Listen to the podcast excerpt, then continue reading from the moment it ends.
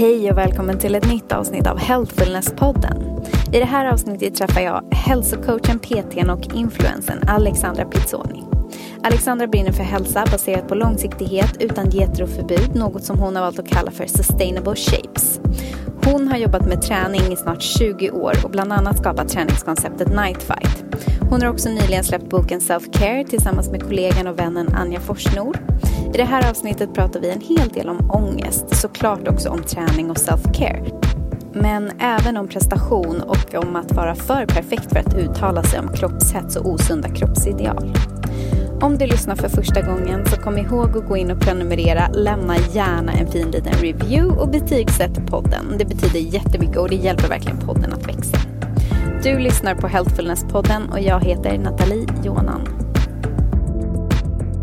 Alexandra, mm. vad betyder hälsa för dig? Hälsa för mig är ett väldigt, väldigt brett begrepp. Mm. Jag tror att för väldigt många är någonting som är hälsa det som är träning och kost. Yeah. Eh, och så tänker väl inte jag alls. Och jag tänker också att även om det skulle vara eh, träning och kost så är det så lätt att man tappar det hälsosamma i det för att man eh, funderar väldigt mycket på det. Just det. Och eh, då blir det helt plötsligt ett problem istället för liksom en tillgång. Mm. Eh, nej men så hälsa för mig är ju att eh, försöka må så bra psykiskt som det går. Det handlar om att eh, ta hand om sömnen, om stressen, att ha relationer runt sig som gör att man mår bra. Mm. Sen så tycker jag att det också är helt orimligt att ha alla de sakerna på plats hela tiden. Just det. För att återigen, då blir det en stress och då påverkar det oss negativt. Men att ändå vara liksom medveten om att eh, det finns flera aspekter i vad som får oss att må bra. Och att det inte alltid behöver innebära att räkna kalorier eller att träna sex gånger i veckan. Just Mom deserves the best, and there's no better place to shop for Mother's Day than Whole Foods Market. They're your destination for unbeatable savings, from premium gifts to show-stopping flowers and irresistible desserts. Start by saving 33% with Prime on all body care and candles. Then get a 15-stem bunch of tulips for just $9.99 each with Prime. Round out Mom's menu with festive rosé, irresistible berry chantilly cake, and more special treats. Come celebrate Mother's Day at Whole Foods Market. A lot can happen in three years, like a chatbot may be your new best friend. But what won't change? Needing health insurance. United Healthcare Tri Term Medical Plans, underwritten by Golden Rule Insurance Company, offer flexible, budget friendly coverage that lasts nearly three years in some states. Learn more at uh1.com. Och när du nämner det här med psykisk hälsa. Mm. Jag vet att jag var inne och kikade på din Instagram. Yes. Och du skriver ju en hel del om ångest. Mm. Jag blir så himla nyfiken på på min ångest. Ja, på din ångest. den, den är en gammal och trogen vän, så kan man väl säga. Ah. Nej, men jag har haft ångest sedan jag var jätteliten. Mm, okay. har jag. Eh, och eh, kanske inte riktigt alltid fattat. Eller jo, jag har nog, jag har nog vetat vad det är mm. länge. Liksom vad det handlar om? Ja. Mm. Eh, inte, vad, inte vad orsaken är, men varit bekant med känslan av ångest. Okay. Eh, måste jag säga. Och eh, Nej, den, den finns ju där och i perioder är den väldigt intensiv och i perioder är den väldigt mild. Mm. Och eh, den är inte hela tiden och det är, jag tror att, och nu för tiden kanske folk är mer bekanta med begreppet ångest. Det. Eh, att det har blivit någonting som man pratar mer öppet om. Mm. Men folk har blivit ganska rädda när man har sagt att ah, liksom, jag har ångest. För att all, jag tror att allt som är psykiska begrepp är lite skrämmande. Mm.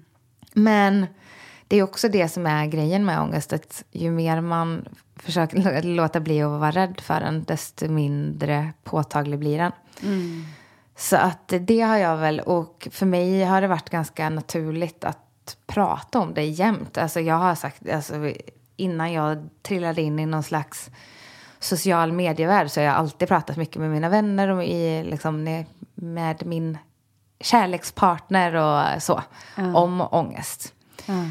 Så det har väl på något sätt också gjort att den, den har blivit en del av mig. Så. Och det jag skulle säga var också att jag tror att många reagerar väldigt starkt på ordet ångest. Men för mig är det inte, alltså det är ingenting jag går och tänker på. Och folk kan fråga så här, men hur känns det och hur, hur reagerar din partner på det här? Och så här, ja, fast det är ju min ångest. Alltså jag tänker inte heller att det ska påverka min alltså, partner på det sättet. Nej, gör Eh. inte det då?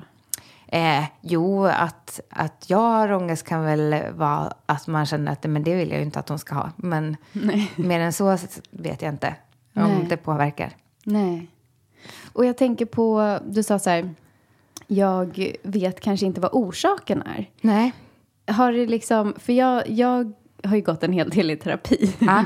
och har jättesvårt att så här, inte förstå mig själv. Alltså jag Nej. måste förstå mig själv. Kan, har, känner du att du liksom har landat i och bara vilar i att så här, jag behöver inte förstå den? Eller liksom finns det ändå en vilja någonstans att en dag veta vad det beror på eller grundar sig i? Eh, nej men ångest kan ju verkligen vara en kemisk process i kroppen. Och den kan man ju inte göra någonting åt. Så att då tänker jag verkligen att då finns det inte så mycket att fundera på runt den. Men eh, det är klart att det är skönt att försöka begripa eh, när man har perioder med mer ångest vad den består i, absolut. Men det tycker jag ofta också är ganska lätt att härleda. Eh, Så om- du tänker att det liksom, din ångest kan variera? Ibland handlar det om någonting Mm. och ibland handlar det om någonting annat. Mm. Och att så får det lite grann vara. Och jag tror att återigen, ju mer jag avdramatiserar den, desto snällare blir den. Men sen som sagt, i perioder så går det ju inte... I perioder kan det vara väldigt stora saker man går igenom och då blir det ju också så att ångesten är väldigt, väldigt mycket mer kraftfull.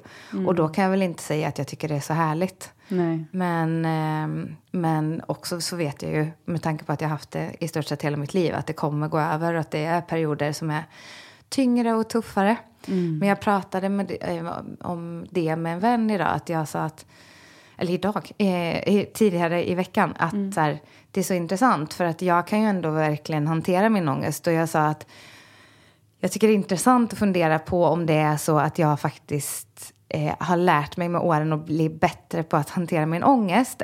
Eller om det är som jag jämför med någon annan, att det den personens ångest är kraftfullare än min jämt. Alltså förstår du att vi är olika i att hantera det. Just det. Vad det hänger ihop med. Att så här, är det våran viljekraft att verkligen försöka hantera våran ångest, att, vi, att man kan träna upp det. Eller som sagt, är det att jag har mildare i de milda perioderna än någon annan. Och eh, även när den är kraftfull, mildare än någon annans kraftfulla. Ja, det här är väldigt avancerad nivå. Men det är ganska intressant att tänka på vad, vad det hänger ihop med. Men så är det ju med mycket som är i vårt känsloliv, tänker Ja. jag. Att det är väldigt, väldigt olika. Hur vi hanterar saker och stressar över saker. Och Någonting som inte är så eh, liksom stressande för, uppstressande för mig är kanske du Precis. blir jättestressad av. För jag tänker, alltså det är så intressant när du säger ordet stress. För min eh, ångest, alltså, och sen kan det ju verkligen vara så att jag kanske egentligen bara har typ lite oro fast jag kallar det för ångest. Det Ja. vet man ju inte. Nej. Men när jag har någonting som liksom, alltså, och det är så roligt för att oftast brukar min partner märka det här innan jag själv märker det. Ja, så han roligt. han kommer och bara, ah, vad är det som har hänt? Och jag bara, va? Ingenting. Så. Och sen så liksom bara, jo men, ja, men sluta, det är någonting. Och sen så liksom, då börjar jag, aha, okej, det är någonting. Ja. Och sen så liksom, det, och det oftast tänker jag också att sekunden som jag förstår vad det är som pågår undermedvetet, Mm. Då börjar det liksom släppa lite. Det är nästan som en sån liten brustablett som Ah, bara jag fattar. Vad, intre- upp, vad liksom. intressant. Ja, men jag vet liksom inte om det är... Som sagt, det kan ju bara vara att jag typ går runt med någon undermedveten oro. Mm. Fast det egentligen inte är ångest. Det är så svårt att veta också vad är ångest och vad är oro och vad är stress och Mm. alla de här delarna. Ja, men det tror jag ändå att jag har för min del ganska bra koll på vad som är en, ja men som sagt en oro, en, alltså det kan ju hänga ihop och, ehm, såklart. Men, ja, men jag känner nog ganska stor och tydlig skillnad på de olika grejerna. Ah, kan du inte berätta? Hur, hur, hur märker du skillnad på typ oro, stress och ångest? Eh, nej men stressad kan man ju vara i det stora och det lilla. Eh, det kan ju vara att eh, jag är en tidsoptimist så jag kan, eh, det kan ju göra att jag hamnar i stressiga situationer så.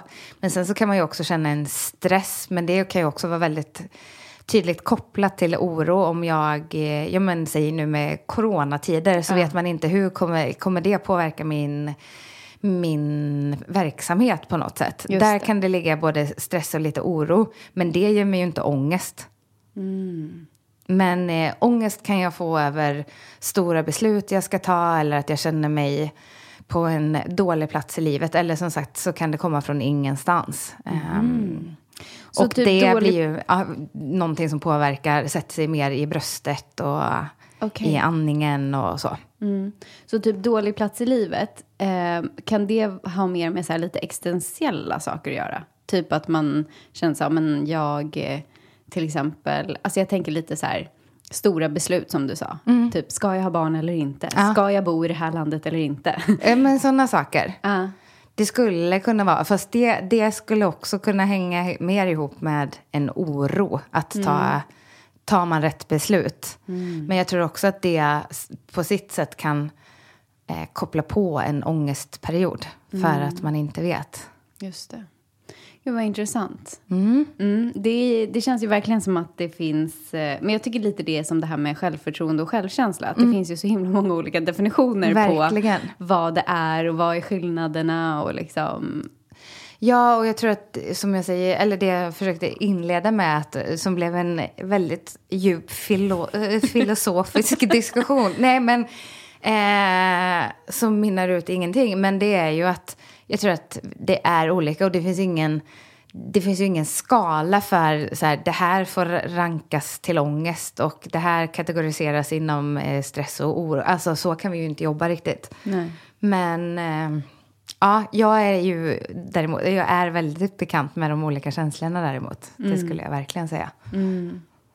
Intressant. Har du känt någon gång, alltså jag tänker på, man pratar ju om HSP, alltså väldigt så här, överkänslighet. Precis. Kan du känna igen dig i det? Absolut. Där har jag ju väldigt mycket eh, av eller liksom eh, de eh, punkterna som man behöver checka av för att vara det. Eh, Där prickar jag in många av dem, om man säger så. Ja, men absolut, så är det.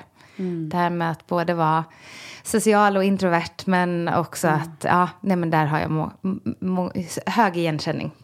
Hur har det varit för dig? För jag tänker att du har ju, alltså du har ju jobbat med träning otroligt länge. Ja, det är så länge. Ja, hur länge är det?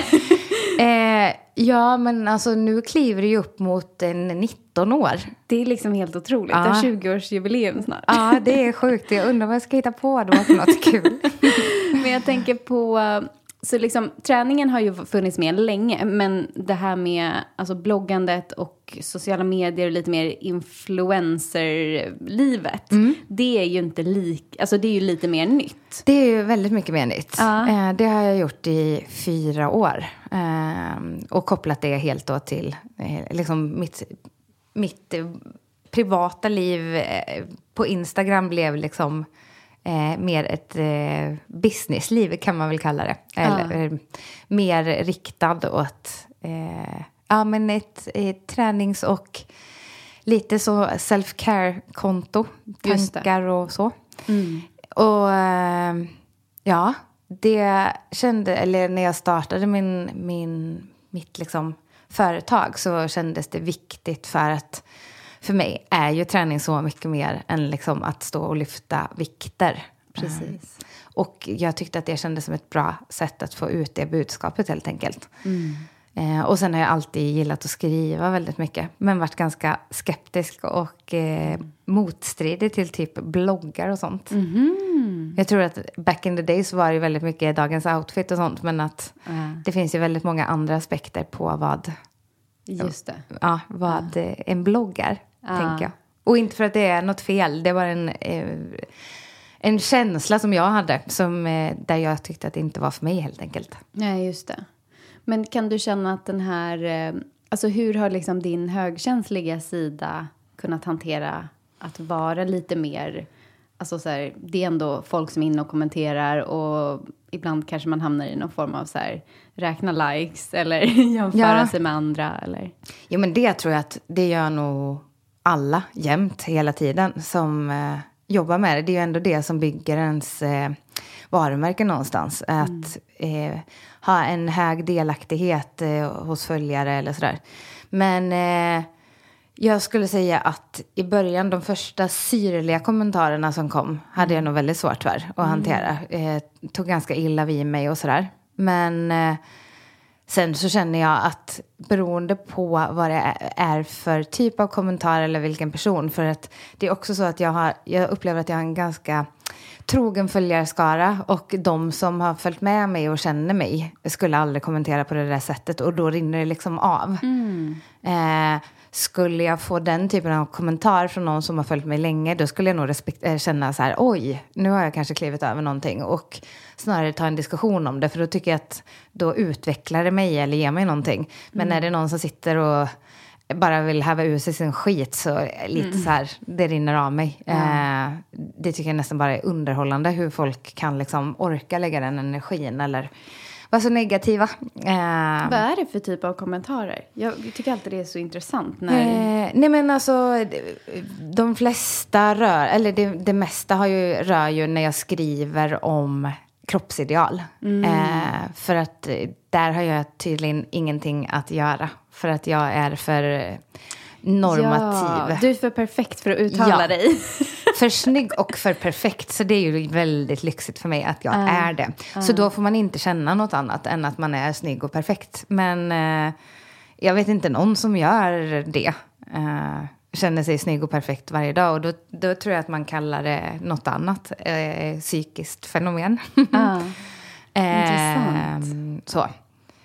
Så att, ehm, nej, det, där har jag inte så mycket att komma med. Men sen att det finns andra människor som har samma storlek som mig och som eh, känner samma sak. De får ingen prata till tydligen. För att det är klart att det finns massor av tjejer där ute som ja, men, vare sig underviktiga eller överviktiga som upplever den problematiken också. Just det. Mm. Men jag tänker på också när du väl började jobba med träning Mm. och alltså ändå hälsa på något sätt liksom.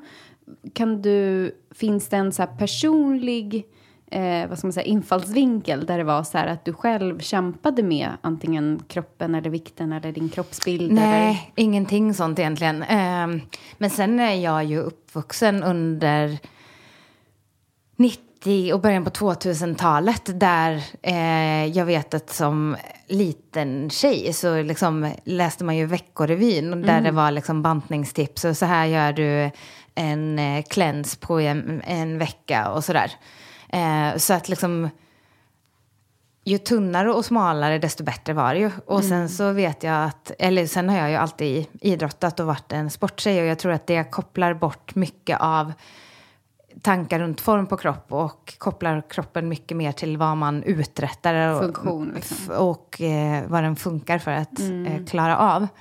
Vilket har gjort att, och då började jag någonstans reflektera över att nej men jag tycker om att röra på mig och jag tycker att det är väldigt fint med muskler. Så då kände jag att det kanske snarare är så att jag ska snegla på kroppar som ser ut. Så den medvetenheten, den kom eh, väldigt tidigt när jag började instruera träningsklasser som jag gjorde när jag var 17. Liksom. Eh, och sen så kände jag också att jag hade ett ansvar. Många frågade ju mig så här, ah, men hur, hur tränar du, vad äter du och så där. Och då kände jag att ska jag börja prata om att nej men nej, ät inte det här, gör inte så, träna tio gånger i veckan. Så kände jag att då skapar jag ju ganska skev eh, förebild, eller skeva, eh, skeva, ett sätt att se på saker. Så att jag tror att den kopplingen till att nej men jag kommer aldrig bli den där lilla tunnisen eh, började liksom dra igång tankar hos mig. Och sen, ja, sen tar det tid att bygga upp. Jag har haft mina dalar och dippar där jag tänker att jag behöver gå ner lite i vikt eller att det, det skulle vara snyggt med mer muskler eller jag borde träna mer eller hårdare och så. Eh, jag kommer aldrig bli perfekt, men jag, eh, och vad perfekt är, det är liksom någon annan som får bedöma. Men eh, ja, Och jag tänker på alltså det här med att ha liksom en perfekt kropp. Det är ju svårt att jobba med träning, tänker jag. Och inte komma i kontakt med det. Alltså att, eh, Oavsett om det är från liksom klienter eller från, jag vet själv när jag jobbade på gym, mm. alltså det är helt otroligt, um, liksom den miljön. Sen kan jag tänka mig att det skiljer väldigt mycket från gym till gym. Jo, men så är det nog. Och sen, det baseras ju på att på något sätt forma en kropp. Men sen så vet de flesta som har kontaktat mig, eh, har ju kontaktat mig för det jag står för. Mm. Så att det är väldigt sällan någon kommer till mig och säger, alltså nu Alex, nu ska vi bränna fett här. Mm. Eh, nu kör vi. Eh, utan att man vet lite att jag, jag kan det jag gör, men att liksom, vi ska inte fokusera på att eh, forma kropp. Det Nej. kommer av sig självt, utan vi ska fokusera på att träna och få liksom långsiktighet och hållbarhet i träningen. Men sen så tycker jag också alltid att det är viktigt när man sitter och pratar med kunder, för att självklart måste jag ju fråga vad, vad vill du att vi ska ta oss? Men att ordvalen där hos mina kunder skiljer sig från eh, mm.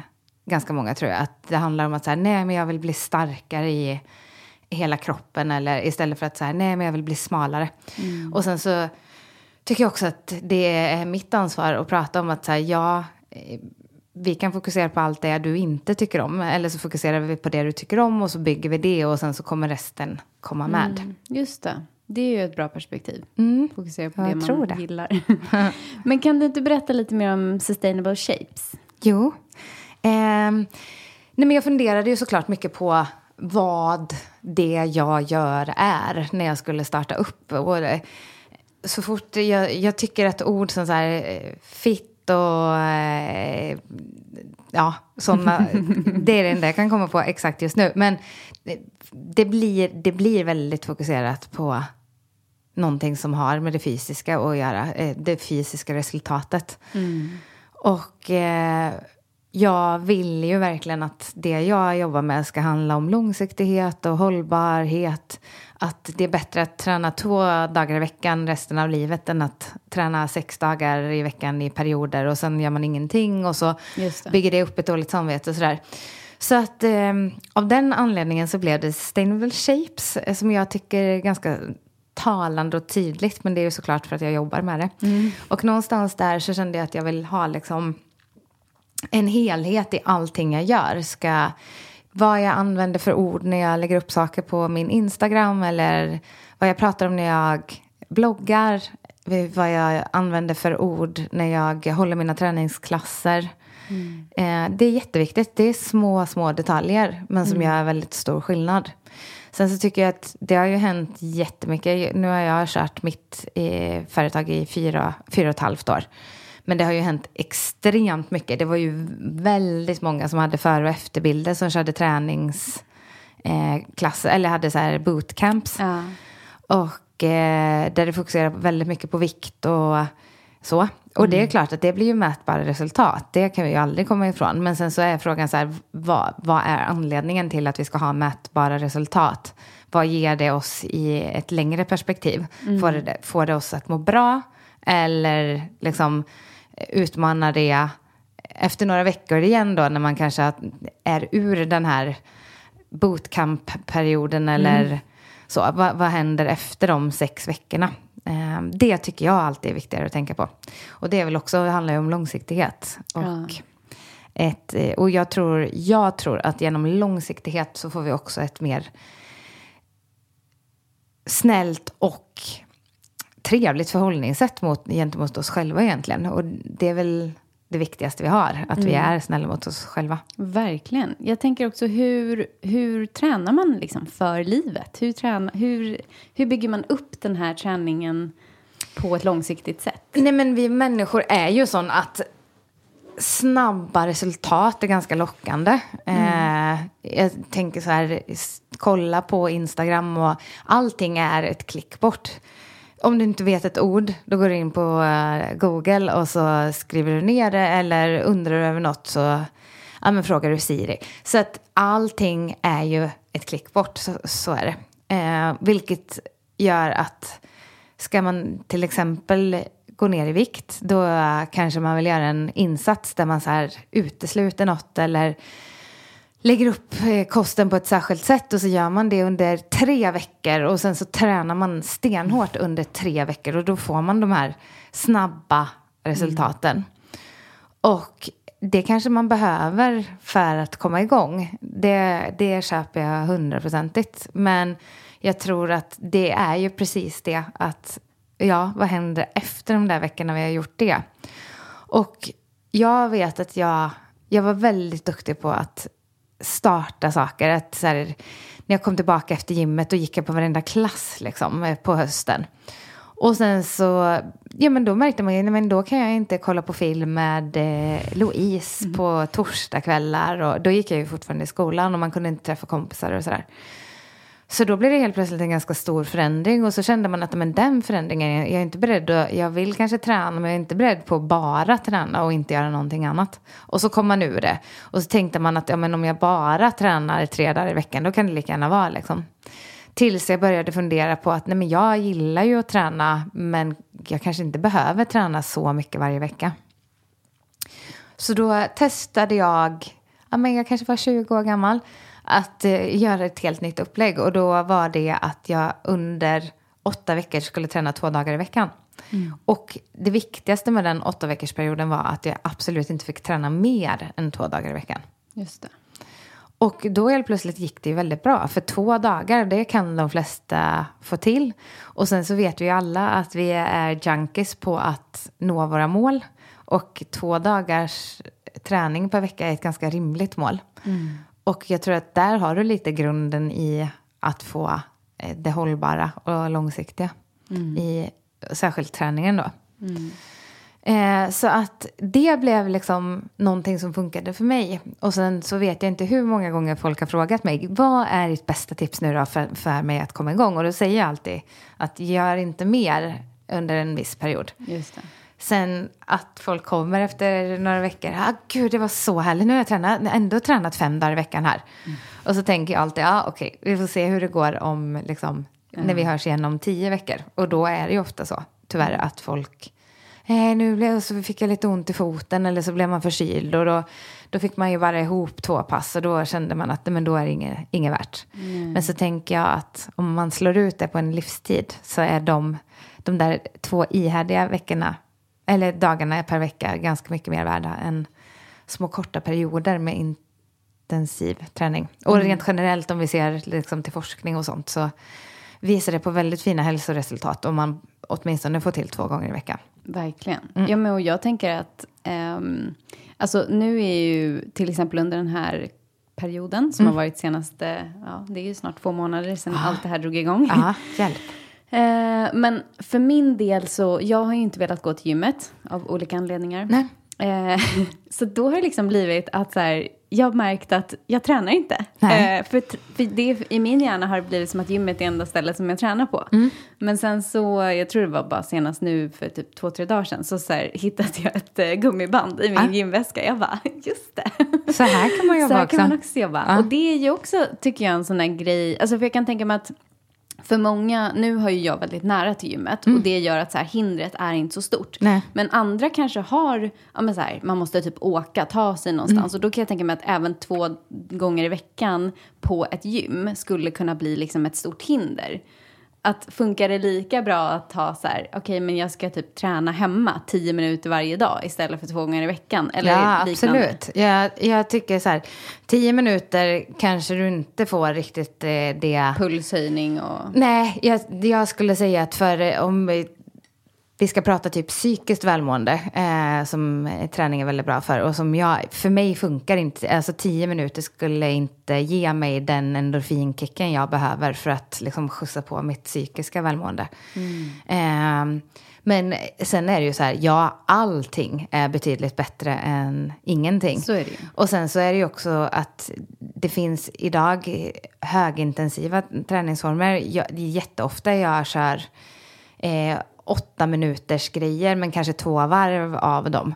Eh, där man verkligen får upp pulsen och sådär. Så nej, jag, beroende på vad du gör i de där tio minuterna så kan du ju självklart få ut, och jag skulle alltid säga att det är bättre än ingenting. Mm.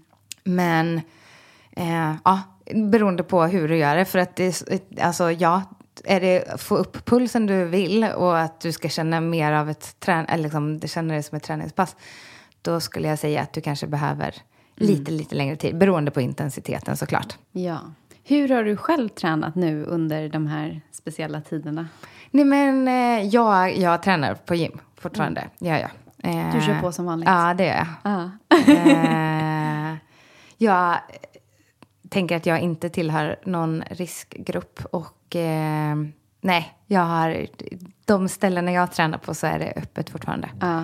Och, ja, det är ju, alltså det är för sig, det var någon som berättade, jag tror det var min syrra, att mm. Sats hade stängt. Men annars, alltså mitt gym är öppet och jag vet flera som går och tränar. Så det verkar ju ändå vara hyfsat okej okay, liksom. Ja, men verkligen. Och sen så, nej men, eh, det har ju också rasslat till. Det finns ju otroligt mycket eh, pass att ta del av på ja. Instagram och sådär. Online. Ja, eh, och sen jag har kört till exempel onlinepass med eh, Adidas. Eh, mm. Hela deras personalstyrka kör med mig på fredagar. Mm. Så då kopplar vi upp oss och så kör vi, alltså jag står hemma i mitt vardagsrum och de är hemma i sina. Ja. Så då är vi väl 50 personer ah. totalt som kör. Eh, det ju, funkar jättebra verkligen. Ah. Vad roligt. Så att det finns ju otroligt många alternativ. Och eh, som jag säger, det känns lite som att eh, jag har lagt upp massa pass och det känns som att rent generellt så har det exploderat med roliga hemmapass. Ja, alltså exploderat generellt tycker jag också med online-grejer. Ja. Alltså kurser, Verkligen. terapi, ah, alltså ah. allt möjligt. Och det känns som att dessutom allt är nästan gratis. Ja, ja, ja. Och väldigt mycket kreativa lösningar. Så ah. att det, ja, nej, men det är härligt. Nej, men, så för mig har det inte varit ett problem. Och jag springer mycket och det kan man ju också göra. Så att eh, jag, jag rullar på som vanligt med träningen. Och det, det, jag tycker också att det är ännu viktigare nu i dessa tider. Både Verkligen. för immunförsvar och för att Även om vi ska komma ihåg att är man inte så van att träna så ska man ju inte heller liksom överbelasta ju min Nej, försvaret. precis. För vad jag har förstått också så kan ju en riktig sån här genom, eh, alltså när man bara blir så här super, super trött, att det kan ju också vara ut, om man går och typ bär på någonting som mm. inte riktigt har brutit ut, Nej. så kan det bryta ut just ja, om man kör ett hårt träningspass. Ja, så, men det är jag lite tänker, dubbelt. Ja, det är, allt är dubbelt med träning tycker jag. Jag tycker att man kan se det finns fördelar, och som du bara pratade om, ja, tio minuter. Ja, det är klart att det är bättre. Och sen så finns det tio nivåer vi kan prata om, ja, yeah. vad fördelar och nackdelar. Så, uh. så, att, så är det alltid med träning. Det finns och man behöver ta det till sin nivå. Jag Exakt. kommer ihåg, jag gillar ju ett program som heter My 600 pound life okay. med enormt överviktiga personer. Ah. Och alltså första gången jag såg det, då sitter de ju bara i en säng. Alltså de, är ju, de kan ju inte röra på sig. Nej. Så de sitter bara i en säng med ett gummiband typ och gör, ah. gör liksom,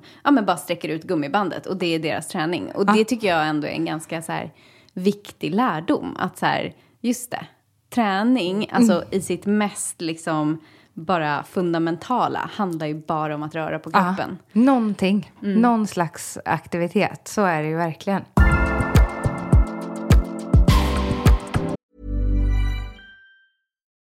Since 2013, Bombas has donated over 100 million socks, underwear and t-shirts to those facing homelessness. If we counted those on air, this ad would last over 1,157 days. But if we counted the time it takes to make a donation possible, it would take just a few clicks. Because every time you make a purchase, Bombas donates an item to someone who needs it. Go to bombas.com slash ACAST and use code ACAST for 20% off your first purchase. That's bombas.com slash ACAST, code ACAST. This is Paige, the co-host of Giggly Squad, and I want to tell you about a company that I've been loving, Olive and June. Olive and June gives you everything that you need for a salon quality manicure in one box. And if you break it down, it really comes out to $2 a manicure, which is absolutely insane. It's also so easy to get salon worthy nails at home with Olive and June. The difference between how your nails used to look when you did them yourself and now with the Manny system is a complete game changer. The best thing about Olive and June too is it's a quick dry, dries in about one minute, lasts for five days, and full coverage in up to one to two coats. Visit oliveandjune.com slash perfectmanny20 for 20% off your first system. That's oliveandjune.com slash perfectmanny20 for 20% off your first system. System.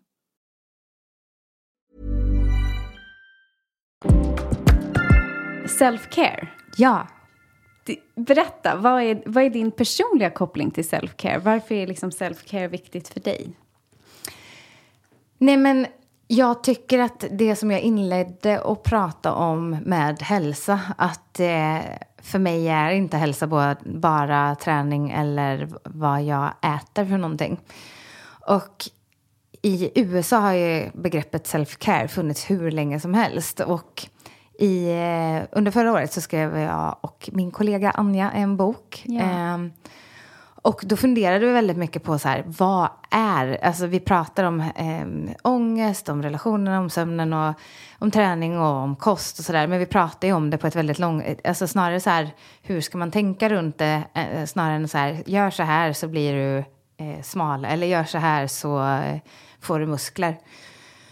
Utan vi pratar ju ja, om allt det andra skulle jag säga. Och då blev det så självklart att eh, plocka det begreppet. Self-care. Mm. Och sen så används ju self-care i så många olika sammanhang. Det kan vara någon som lägger en ansiktsmask och skriver self-care. Eller så kan det vara som jag pratar om ångest och så tycker jag att att dela med mig av det är ett sätt att eh, self-cara. Men begreppet för mig är nog väldigt mycket om det vi gör för oss själva för att må bra, helt enkelt. Om det är att prioritera sömn eller en kväll med sina vänner eller ja, men, eh, mår man bra av den där ansiktsmasken så tycker jag att alla de sakerna är det. Men bara på väldigt olika djup och nivåer.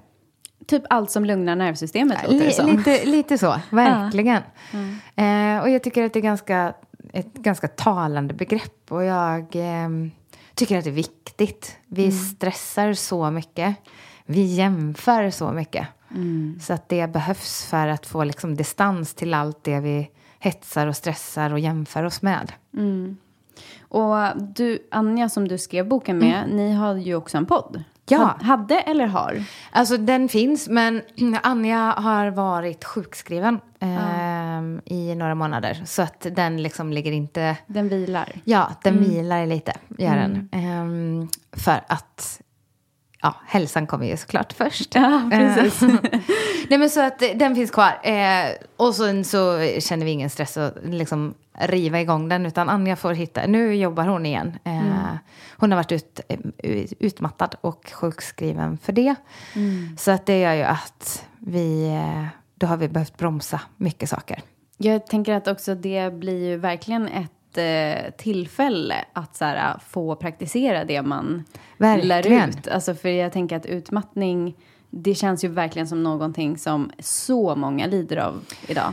Extremt många. Och sen så tänker, vi har pratat så mycket om det att det är så roligt att vi två har skrivit då en bok om self-care och hur man ska liksom bli sitt bästa jag. Men samtidigt då så var jag och nosa på någon slags utmattning eh, förra våren då när vi lämnade in den och Anja eh, blev sjukskriven här i höstas. Men det är ju just det som är med self-care. Att jag tycker inte det handlar om att du ska bli det bästa på allt du gör. Utan det handlar om att eh, bli snäll mot sig själv och acceptera att så här, jag, jag, jag har gjort, jag har tagit på mig alldeles för mycket projekt och så kanske jag inte kan leva fortsatt.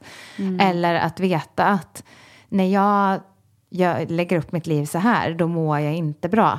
Och kapitlen i den handlar ju inte om att så här, nu, ah, yes, nu checkar jag av, nu gör jag alla punkter som har med sömn att göra. Eller nu, eh, Att ta bort prestationen liksom. precis, det är liksom mer som en liksom, eh, snäll Snällhjälpsbok. Ja, en kompis som liksom säger att ja, så här kan det vara i perioder men, och det är helt okej. Men om du känner att du vill ta dig ur det här, ja men då kanske jag bläddrar i eh, ångestkapitlet och kommer på att just det, eh, så här kan jag tänka när jag får ångest. Så att det är, ingen, det är inget rättsnöre utan snar, eller en pekpinne utan det är snarare någonting som eh, hjälper dig och stöttar dig i de perioderna som du har det tufft och tungt.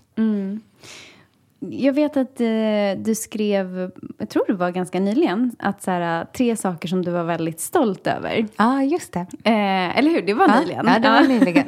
det är så roligt när man är inne och så här, kollar i någons Instagram och sen så till slut blir det bara så här, ett virrvarr. Man Ja, kommer inte ja. ihåg vart, vart, vart saker stod. Men jag vet att Jo, men det var nyss. Ja, jag vet att jag liksom... Och sen så reflekterade jag lite över det och tänkte så här att... För det, de tre sakerna som du nämnde var ju att du bloggar på L och även skriver ibland i Ja, tidningen. Eh, Sen är det att jag eh, har liksom ett pågående, sen några år tillbaka, det, ambassadörskap ambassadörskapet. ja, för Ja. Adidas. Eh, och att jag faktiskt har skrivit en bok. ja. Ja. Och det som jag tänkte var ju, för att jag förstår verkligen att du är stolt över det. Och liksom, eh, det, det jag tänkte var så här, finns det en, ett, eh, liksom, ett drag av det här prestationsprinsessan liksom? Att, Jo, men så är det nog verkligen. Att man, ehm, eller att jag har ett driv. Och det är klart att det måste man ju ha för att ta sig någonstans. Jag hade inte kommit någonstans utan att slita hårt för det och prestera. Eh, Punkt slut. Och eh, liksom, det är ju inget konstigt. Vi behöver alla tjäna pengar på det. Alltså, det är, jag bedriver inte det här för att jag tycker det är så härligt. Utan målet är att tjäna pengar på någonting som jag tycker väldigt mycket om. Och upplever att jag har ganska mycket kunskap i. Eh, men däremot så har jag väldigt lätt att, eller jag, jag tycker nog ingenting jag har lyckats med är särskilt imponerande eller stort. Det tycker jag inte. Och det tycker jag också är ganska sorgligt. verkligen. Varför tror du att det är så? Jag vet faktiskt inte. Um, jag vet inte om det handlar om att man är uppvuxen i en stad där nej men det är mycket småstadsmentalitet och att man kanske inte vill sticka ut hakan och vara stolt. Eller om det handlar om mig, hur jag är som person. Att så här, jag behöver inte att folk tittar på, åh, kolla här vad jag har gjort, jag är så duktig. Men sen så tycker jag som sagt att ibland behöver man fasen påminna sig om att man har gjort någonting bra. För att som jag säger, jag sliter eh, hårt och har gjort det under många år för att kunna försörja mig på det jag gör. Så då blir det ju ganska taskigt att aldrig stanna upp och tycka att det man gör är bra. Verkligen. Och jag tänker till som boken som vi båda har liksom upplevt massa år av våra liv för att kunna skriva och dela med oss av vår erfarenhet och verkligen lagt både hjärta och själ och tid och liksom bl- blivit i stort sett utbrända på kuppen så blir det ganska orättvist att sen när boken kommer att man bara jaha, det var den. Och sen nästan glömt att prata om det liksom. Så Precis, att- att man glömmer nästan bort att fira när det väl sker bra saker, Ja. låter det som. Verkligen. Och också att jag vet hur jag såg på både L och Adidas som varumärken innan jag eh, blev en del av det. Och sen var det som att när jag blev en del av det så var det inte, det var ju inte så svårt. Det var inte en sån stor grej. Men det var också så intressant för jag var och pratade med en eh, coach och då så sa hon ja okej du säger att det här är ingen stor grej men hur många som jobbar med träning bloggar på L i, i, i liksom Sverige? Eh, ja, och det blir ganska tydligt då att det är ju bara jag. Ja. Ja. så att... Eh, Men jag tänker att även om det är så, för jag håller med om det faktumet, Mm. så förändrar väl inte det din, den här känslan? För det låter ju för mig lite som Jante. Alltså så här, ja, inte ska väl jag tycka Mm. Nej, att kanske. jag gör något speciellt eller är någonting. Alltså förstår du vad jag menar? Mm, och det är så roligt, för återigen då, jag och Anja har pratat ganska mycket om det här. För att det är inte, jag har inget dåligt så här, jag, men jag har nog både ganska bra självförtroende och självkänsla på många nivåer. Och jag kan vara jättestolt, jag kan säga, men kolla nu de här, blev inte det bra? Alltså sånt har jag inga problem med. Och så här, nej men jag kan se sådana saker, men det är mycket saker som jag också, äsch, det var inget speciellt. Så det, vi, vi lurar mycket på det, vi har inget tydligt svar att ge Nej. på vad det här hänger ihop med riktigt. Nej. För jag tänker också att ibland kan ju, eller så här, just när det gäller prestationer så kan jag verkligen känna igen, alltså så här, jag tror att jag alltså tycker typ inte att några prestationer som jag gör är någonting Nej. nästan.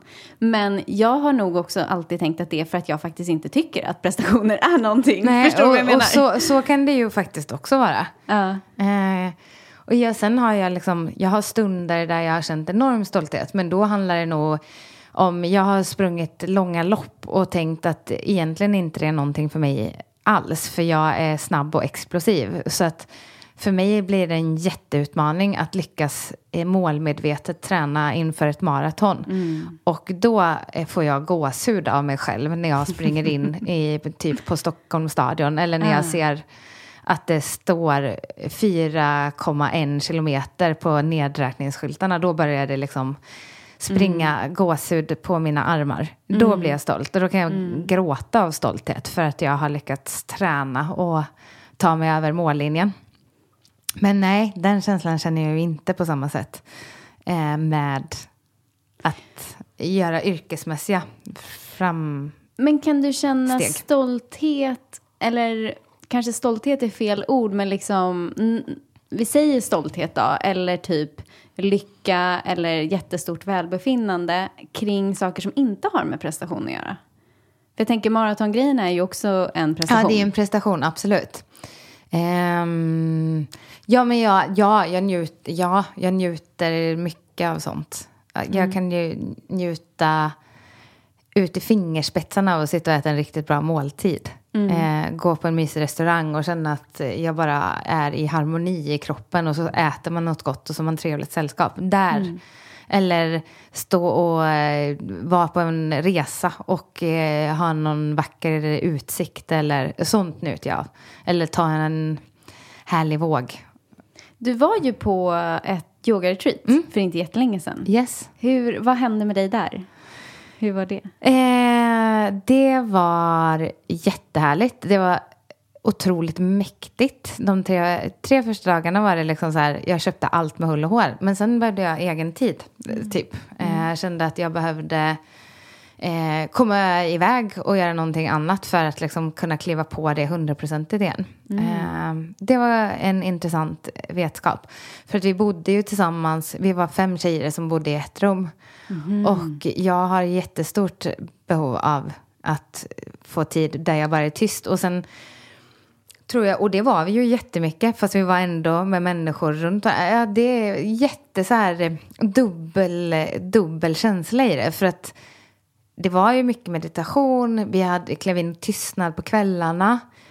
Men det är ju fortfarande att du måste visa respekt och hänsyn till andra. Även om du är tyst så blir det ju ett samspel. Så. Jag tänker också att om man har lite sådär HSP Mm. så kanske man också alltså, absorberar andra människors energi och tankar och känslor även om de är tysta. Ja, men lite så. Och sen är väl jag så att när jag tycker att människor är väldigt härliga, då kan jag liksom inte stoppa mig. Då blir jag väldigt så här, pratar mycket, eh, gillar att lyssna. Alltså, så att då är jag ju på 110 procent påläge hela tiden. Och det blir jag ju helt slut av. Så att eh, det var, eh, liksom minnet av det är bara liksom att det var väldigt, väldigt bra. Men jag, jag lärde mig också att trots att man är med människor man verkligen tycker om och helt kan slappna av med så gör man ju bara det typ hemma. Så. Just det. Var intressant. Mm. Jag eh, fick direkt sen när du sa så här att även om, alltså när, just när du är med människor du tycker om, Mm. för där kan jag också känna att så här, alltså ibland kan det ju bli att, att umgås, nästan det också blir en prestation. Mm. Ja, för verkligen. Mm. att man, alltså man ger mycket, eller man känner mycket, eller man tar in liksom. Eh, och det där kan ju variera jättemycket såklart från, men jag kan också känna att så här, ofta när det är nya vänskaper eller nya personer så blir det mer kanske presterande. Medan när man har känt någon väldigt länge så kan man bara vila i att så här, vara. Ja, och det är också ganska intressant för att det är inte som att jag tänker, jag känner aldrig i stunden att jag anstränger mig, men jag märker på Hur trött du blir. hur trött jag blir efteråt. Ah. Så är det, då blir jag helt matt. Vad, vad drömmer du om? Framtiden? Vad är liksom... Det är så roligt för jag går och pratar med en psykolog och så pratade vi just om det här med drömmar. Eh, det är ju väldigt, väldigt intressant.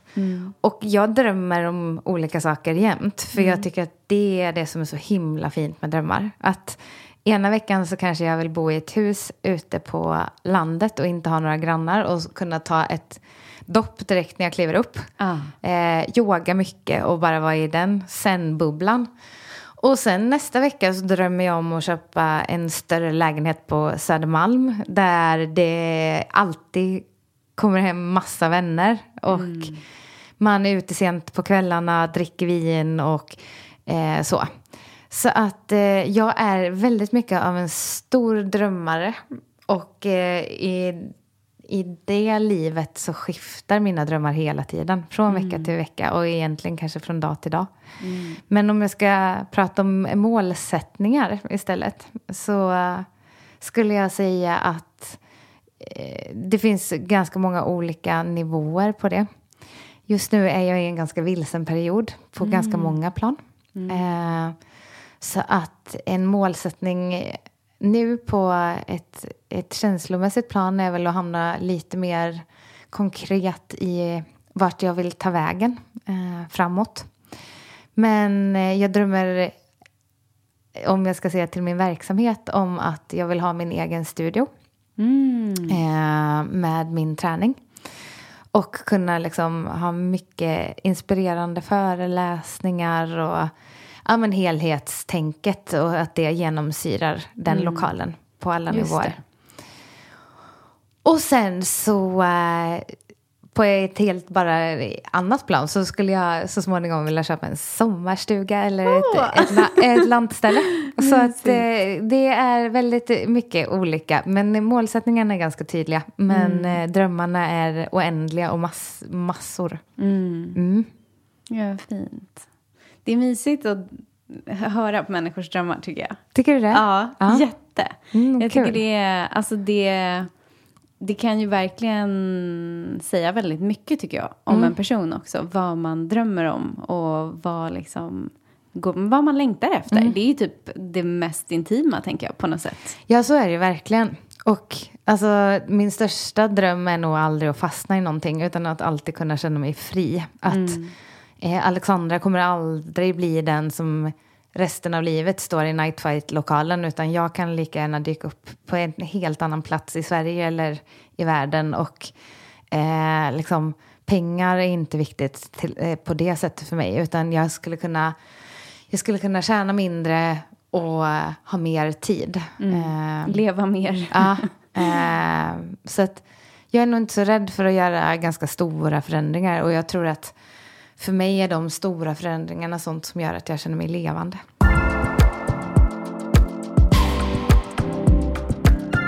Vi är framme vid fem snabba frågor. Okej, vad spännande.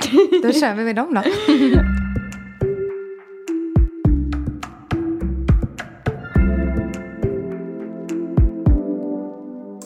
Vad är det mest ohälsosamma du har gjort under den senaste månaden men som du ändå har njutit av och tyckt om att göra? Oj, vad svårt. Vad tycker jag är ohälsosamt? Nej, men alltså... Igår åt jag 200 gram Marabou mjölkchoklad. Jag vet inte om det spelar någon roll, men då tänkte jag oj, kunde jag äta den så snabbt? Eh, som sagt, sen vet jag inte om jag tycker det är så himla ohälsosamt, men eh, Men du tyckte om att göra det? Ja, jag du- njöt så in i bomben. Ja. Verkligen. eh, ja, men det är det snabbaste jag kan komma på om Ja. jag ska vara snabb i svaret. Ja. Cool fact a crocodile can't stick out its tongue. Also, you can get health insurance for a month or just under a year in some states. United Healthcare short term insurance plans, underwritten by Golden Rule Insurance Company, offer flexible, budget friendly coverage for you. Learn more at uh1.com. Mom deserves the best, and there's no better place to shop for Mother's Day than Whole Foods Market. They're your destination for unbeatable savings, from premium gifts to show-stopping flowers and irresistible desserts. Start by saving 33% with Prime on all body care and candles. Then get a 15-stem bunch of tulips for just $9.99 each with Prime. Round out Mom's menu with festive rosé, irresistible berry chantilly cake, and more special treats. Come celebrate Mother's Day at Whole Foods Market.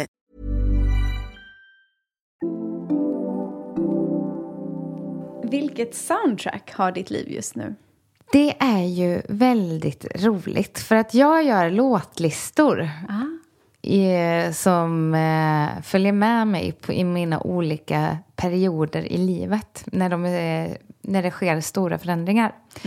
Och eh, de heter Mi och sen heter de Mi eh, 1.0, 2.0, 3.0 och så vidare. Vart är du på nu? Nej men det var så lustigt för då sa jag till en kompis igår att vet du nu är det dags att ändra till en Mi 4.0. ah.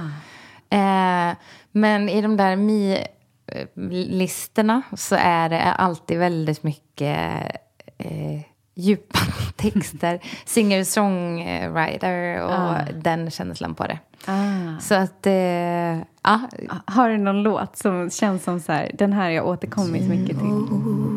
Jag har lyssnat jättemycket på When the Party's Over med Billie Eilish. Mm, den är så bra.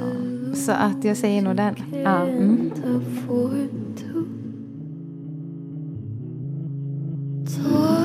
my shirt to stop you bleeding. But nothing ever stops you leaving. Vad är dina topp tre grejer som du behöver för att må bra? Träning, sömn och mina vänner.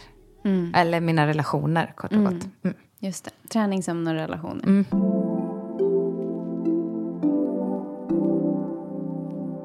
Och om du hade kunnat få alla människor att bara göra en sak för att förbättra sin hälsa eller sitt välmående, vad hade det varit? Eh, var ute i skogen. Ah. Vem tycker du att jag ska bjuda in till Healthfulness-podden? Anja Forsnor.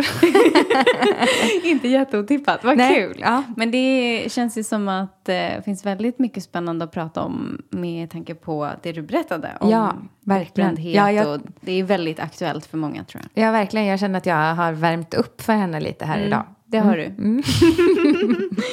eh, de som inte redan följer dig, vart hittar vi dig?